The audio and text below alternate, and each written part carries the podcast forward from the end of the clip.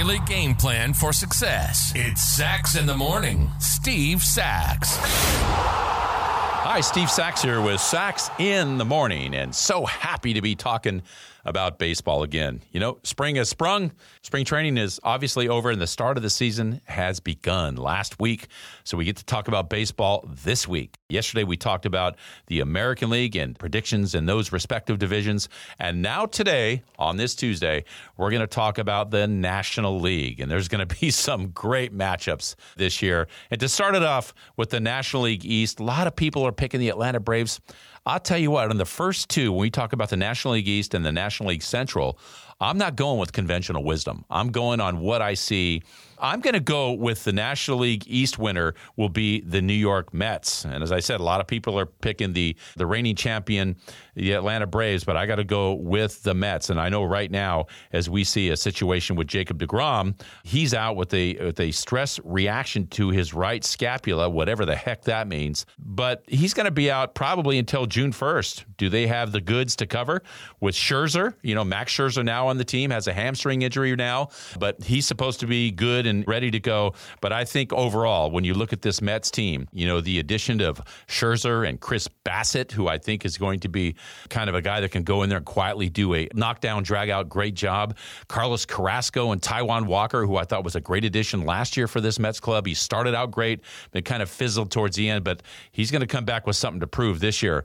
This team is really loaded and ready to go. We all know that they can swing the bat. Pete Alonso will be there and healthy at first base. The addition of Eduardo Escobar uh, at third base. This team is going to be ready. And boy, you talk about something, someone that has something to prove.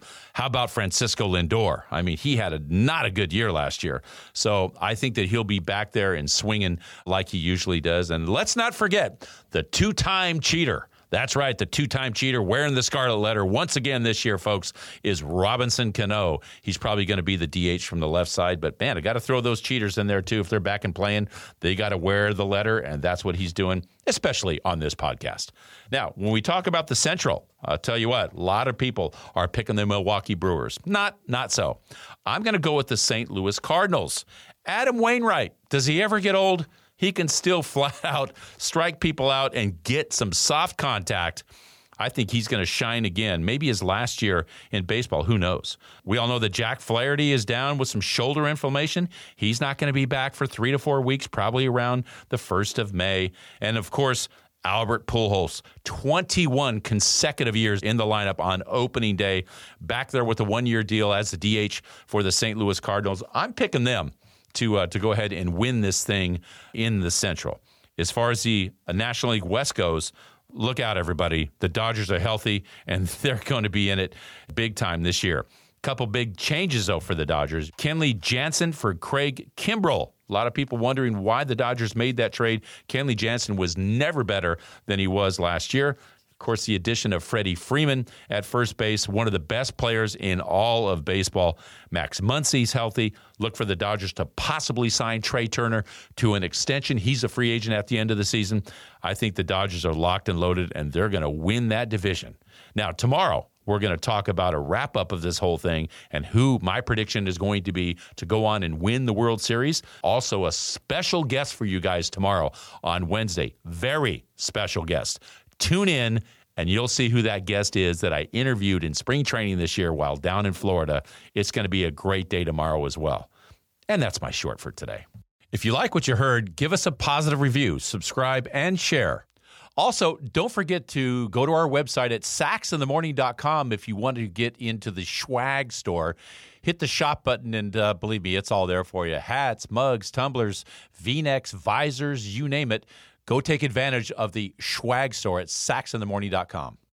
Today's podcast was brought to you by Sarson Funds, real, clear crypto. One of the more popular financial investments in the market today is cryptocurrency and blockchain. You've heard a lot about it. Bitcoin and others make the news on a regular basis. But it's a new currency and a new process that many of us don't really know or understand, and that's where Sarson Funds come in. They build your confidence with knowledge of the investment.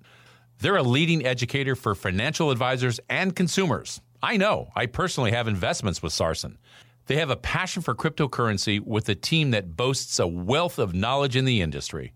More importantly, They have the resources to help us, you and me, learn about this new and exciting investment opportunity, like Cryptocurrency 101.